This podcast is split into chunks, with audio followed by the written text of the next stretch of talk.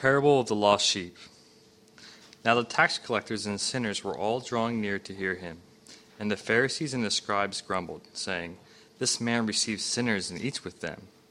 So he told them this parable What man of you, having a hundred sheep, if he lost one of them, does not leave the ninety nine in the open country and go after the one that is lost until he finds it? And when he has found it, he lays it on his shoulders, rejoicing. And when he comes home, he calls together his friends and neighbors, saying to them, Rejoice with me, for I have found my sheep that was lost. Just so, I tell you, there will be more joy in heaven over one sinner who repents than over 99 righteous persons who need no repentance. Let's pray together. Father, we uh, thank you for your presence here uh, this morning, Father. Um, we have uh, hearts that are hard. We have minds that are often clouded and distracted, Father. So we pray that you would break through the hardness of our hearts and the distracted nature of our minds so that we can see you here clearly this morning. We pray all this in Christ's name. Amen. Uh, I was thinking uh, the other day of, uh, of one of my uh, sons, and on this particular day, uh, he was having kind of a hard day. Uh, I don't know if he didn't sleep well the night before or uh, he was just having a bad day or whatever it was, but uh, he was kind of overly emotional. He was crying at just every single thing that happened. Every minor little bump, every minor little bruise, every little offense uh, seemed to bring him to tears uh, just at the drop of a hat. So we pulled him aside and we said, Son, you gotta, you gotta be careful with crying over so many things uh, because of the boy who cried wolf. And he looked at us like we were crazy. He said, What you, he's looking around. He said, Is there a boy? And, and is he crying wolf somewhere? And I'm just missing this. So we sat and we told him the story of the boy that cried wolf. And we said, Son, if you are always crying about every little bump and bruise, we're never going to know when you're really hurt uh, with something that happens to you. What we did is we used a story. It's kind of a bizarre story when you think about it, but we used a bizarre story to communicate to our son in that moment some sort of truth or lesson about life. And we see a lot of that whenever we read uh, the Gospels that are found uh, in the New Testament of the Scriptures. Those Gospels tell uh, the story of the life and teachings of Jesus Christ, who we believe to be God's Son, who came to live on this earth over a span of 33 years. And one of Jesus' favorite things to do was to use parables. And he used these parables, he used these stories in order to communicate truth in a creative and profound way. A parable was a teaching method, a teaching method that was used by Jesus to communicate a truth or a moral or to illustrate it in a different way than we would just do by teaching something directly. Whenever Jesus used one of these parables, he, he uh, provoked an imagination. We know often when our imaginations are provoked that they have the ability to communicate truth that doesn't just speak to our minds, but also often speaks to our heart and to our will and to our, emotion, or our emotions. Often his parables were rooted in common life experience. Uh, the audience in which he taught to was an agrarian society. It was a very simple society, or at least much more uh, simple than the society we live in today. It was often a very poor society. So many of the, the parables emphasize uh, poverty, they emphasize uh, agrarian illustrations and things that Jesus used to communicate truth. If you go throughout the Gospels, Jesus used some 40 parables all throughout his teaching to communicate truth. And this morning, we're going to look at two of these parables that he used. We looked at uh, the parable of uh, the lost sheep that Jesus tells in the Gospel of Matthew and the Gospel of Luke. But we also see the parable of the lost coin that Alyssa shared in our kids' story, that's shared with us in the Gospel of Luke as well. Both of those stories are contained in Luke chapter 15. There's actually three of these stories in Luke chapter 15 the story of the lost sheep, the story of the lost coin, and the story of the lost son. And what a lot of people have done is they looked at chapter 15 and said that this is the gospel message contained in the gospels. And what they mean by that is that if you're looking for the essence of what it means to be a Christian, if you're looking for the essence of what it means to follow Jesus with your life, then look at Luke chapter 15 and the three parables that it contains. And that's what we're going to look here, we're, we're going to do this morning. We're going to look at these two stories in Luke chapter 15, and we're going to see three very simple and three very profound things that they tell us. They tell us something profound about us, about humanity. They tell us something profound about God. And then they tell us what to do in response to the two other things that we've learned. The first thing they tell us is something about ourselves. These parables tell us something about ourselves. The first story tells us about a lost sheep and about a shepherd who pursued after this lost sheep, one that left the rest of the herd in order to find the sheep that was lost. One of the things that I've realized is that all of humanity, this is not the profound thing, by the way, that this passage tells us, it's just something I've observed, but all of humanity can be divided into one of two categories there are dog people and there are cat people. Okay? There are dog people and there are cat people. I would say that I, in particular, am a dog person. And it's not because I am against cats, it's just because I am suspicious of them. Have you ever been there before? You've been in a room with a cat and it's just staring at you, right? And it's, it's almost like it's dispassionately sizing you up, wondering whether it is more intelligent than you are. And many people say that cats are incredibly intelligent people. And I just feel like every time I enter a room and a cat's looking at me, it's saying, you know, I'm really smarter than you and I can figure you out at any moment. Well, the opposite end of the animal intelligent spectrum from cats has to be sheep. And our passage talks a lot about sheep. In fact, the scriptures in general talk a lot about sheep. They use sheep and shepherds as an illustration frequently throughout the scriptures. Because sheep were not known to be particularly intelligent animals. That's why they needed shepherds. They needed people to shepherd and care for them. Their inclination was to constantly separate from the herd and to go about and do their own thing. They were known to be mischievous, always kind of getting into trouble or wandering off and finding themselves in precarious and dangerous situations. And Jesus uses this parable about sheep as an illustration to tell us something really profound about ourselves. He says that we, just like those sheep, are lost. We are lost. The Christian story tells us that humanity in general has strayed from its original intention. It tells us, the scriptures, that humanity has rebelled against God and we have chosen to go our own way. And because of that, we have become estranged from God our Father. Because of that, we all have become spiritually lost. We are like the lost sheep that wandered off in the story. Now, it may be tempting for all of us to look at this story and think it's just kind of a, a, a really sweet story that Jesus was telling.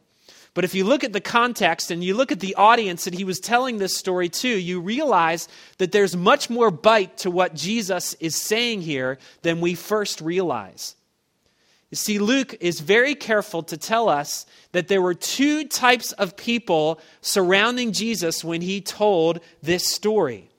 They were two types of people that surrounded him often throughout his career, but in particular, they were the audience that were surrounding Jesus when he told this story.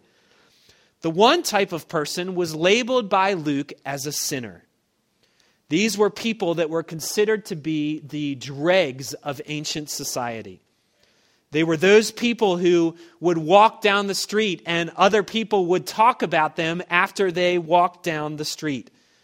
They were known in their culture to be adulterers, tax collectors, cheaters, swindlers. And what's interesting about the Gospels is you see that Jesus surrounded himself by these people. He surrounded himself by these misfits, and they felt absolutely and wonderfully welcomed and loved by Jesus. But there was another type of people that surrounded Jesus as well, and the scriptures call them the Pharisees. These people were the religious elite of Jesus' day. They were well respected in their society. They were kind of full of themselves. They were arrogant and prideful, very proud of their own self righteousness. They were the ones that would grumble about the sinners after they walked by. And in a culture that was much more, uh, that saw religion and society much more enmeshed with one another, these were the people that were the most respected in their society. They were the ones who everybody looked at and said they are the most successful and well put together people. They were the ones that everybody emulated because it appeared that they had it all together. But the Pharisees had a hard time with Jesus. They had a hard time because Jesus claimed to be God and yet at the same time still chose to welcome and spend his time with the dregs of society. He chose to surround himself with sinners. It was in that context that Jesus told this story. Because what he was doing is he was making a subtle statement about the nature of their hearts. He was saying that the sinners were the ones that understood that they were lost. And Jesus commended them for that. But he said the Pharisees were deceived they were deceived into thinking that they were not lost. And Jesus actually condemns them for that. See, the scriptures are clear that there is one common condition to all men, and that all men have become spiritually lost. Whether you look at your life and you perceive yourself to be a success or you perceive yourself to be a failure, the scriptures are clear that you have spiritually wandered from God. Whether you have an impressive life resume or a weak life resume, the scriptures are clear that all men have become estranged from God. Whether you have a little tiny financial portfolio or a wonderfully robust financial portfolio, the scriptures are clear that every person stands before God as spiritually bankrupt. And the sinners in Jesus' day were the ones that understood this. They were the ones that had come to the end of themselves. They were in one, the ones that were in touch with the true reality of their souls, but not the Pharisees. The Pharisees were deceived into thinking that they were not lost.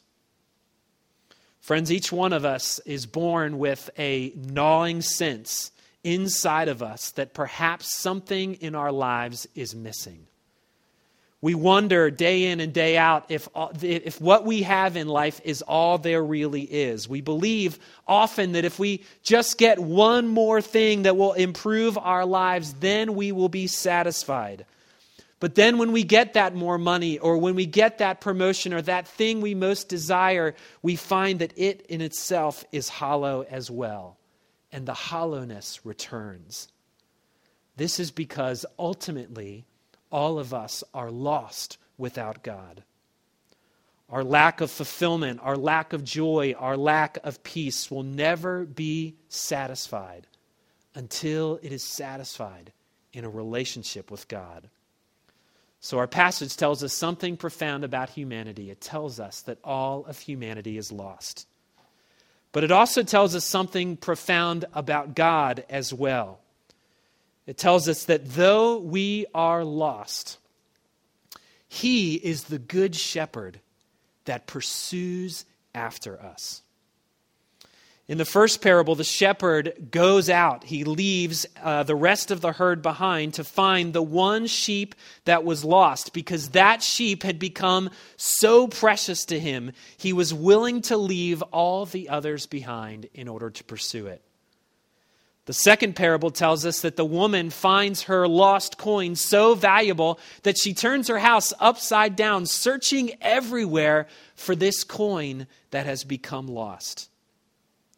Jesus said this in John 10. He said, I came that they may have life and have it abundantly. I am the good shepherd.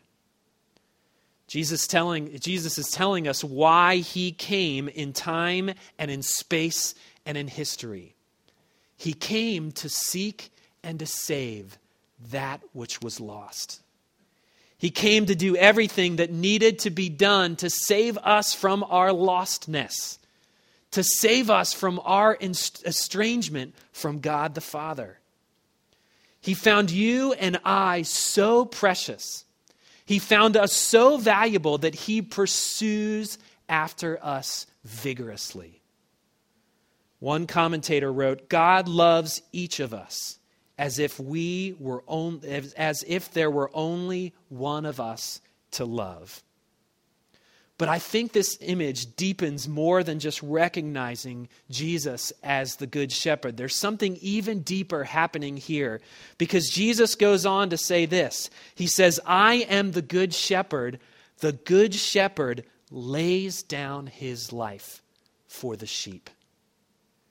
Jesus is the lamb who sacrifices himself for his sheep. In the ancient culture, sheep were used for three different things. Simply, they were used for food. They were raised and then they'd be killed and they were used to feed people. They were also used for clothing.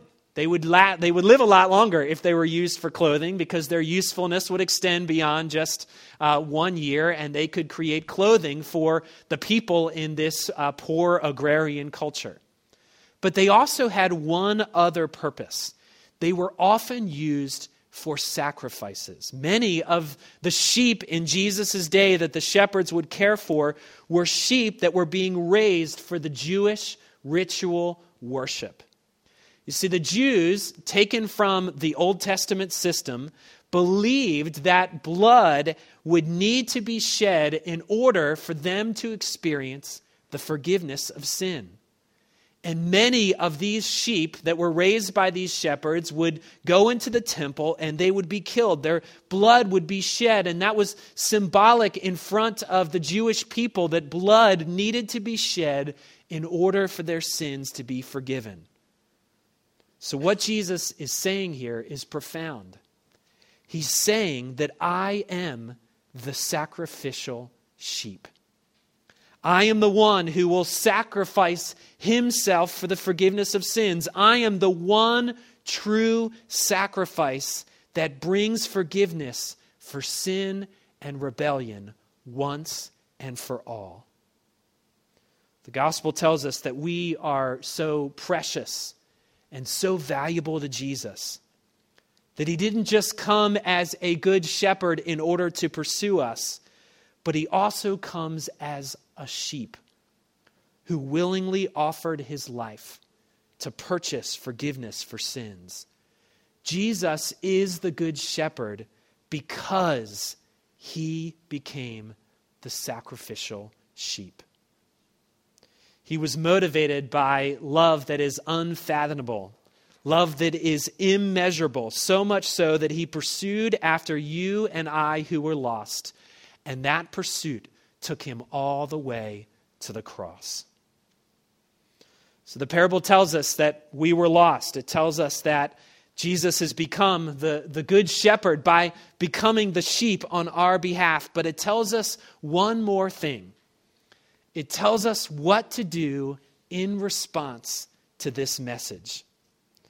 Jesus says in John 10, My sheep hear my voice, and I know them, and they follow me. I give them eternal life, and they will never perish, and no one will snatch them out of my hand. He tells us to listen to his voice to listen to the voice of the Good Shepherd that calls into our lives, to know that God vigorously pursues after you. He calls to you, He calls the words of life into your heart. Hear His voice. It was said in the ancient society when uh, the sheep became so intimately involved in, their shep- with, in the life of their shepherd that whenever that shepherd would call out for the sheep, the sheep would actually recognize his voice and they would come and follow him. In fact, often the herds would, would mix together with one another. They'd get all enmeshed with one another, and all they had to do to, shepherd, to separate the herds is to have the shepherd call out. Because they were so intimately connected to his voice, they would immediately follow. Jesus is the good shepherd who cares deeply for his sheep. Listen to his voice. It tells us to listen, but it also tells us to repent. It tells us to, to flee from the squalor of our lostness. Because the joy, the voice of Jesus tells us to turn away from living for ourselves and instead live in a relationship with God. Our passage tells us to hear his voice, to turn from living for ourselves, and ultimately to be received and restored into the arms of our Good Shepherd. It was often known that sheep, when they wander, really knew how to wander. And they would often wander miles and miles away from the herd. And a good shepherd would literally track his sheep for miles and miles and miles until they found him. But often, when they would find them, the, the sheep would be too tired to walk back to the herd. They would become too agitated or disruptive, disrupted by their, their, their bad state that often the shepherd would need to pick up the sheep, put the sheep around his neck, and carry him back to his herd. Our passage tells us not just to listen, not just to repent, but to be carried back and restored by our Father and then finally join in on the celebration. The story of the lost sheep ends with joy and rejoicing over the sheep that was found. The story of the lost coin ends with friends and neighbors being called for a major celebration over a coin that was lost and is now found. I don't know what you've heard, but I think Christians get a bad rap in some ways. They get a bad rap for, for being dour, for being stoic, for being very serious, for sometimes being uh, the ultimate killjoys at whatever parties. But if you look at the scriptures, you'll see that a life of following Jesus was often a life of celebration. It was a life of celebration that looked forward to the ultimate celebration. In almost every instance that you read about heaven, is a story about celebration. But what's beautiful about all those stories is the biggest celebrator, the biggest partier, the one who is rejoicing more than anyone else at the party is God Himself, rejoicing over the fact that we who were lost have now been found. Friends, don't uh, deceive yourself like the Pharisees did in Jesus' day. Instead, honestly look at your life. Come to terms with the lostness that we all feel. And in that moment, hear the voice of the Good Shepherd. Repent, be restored, and celebrate. Let's pray.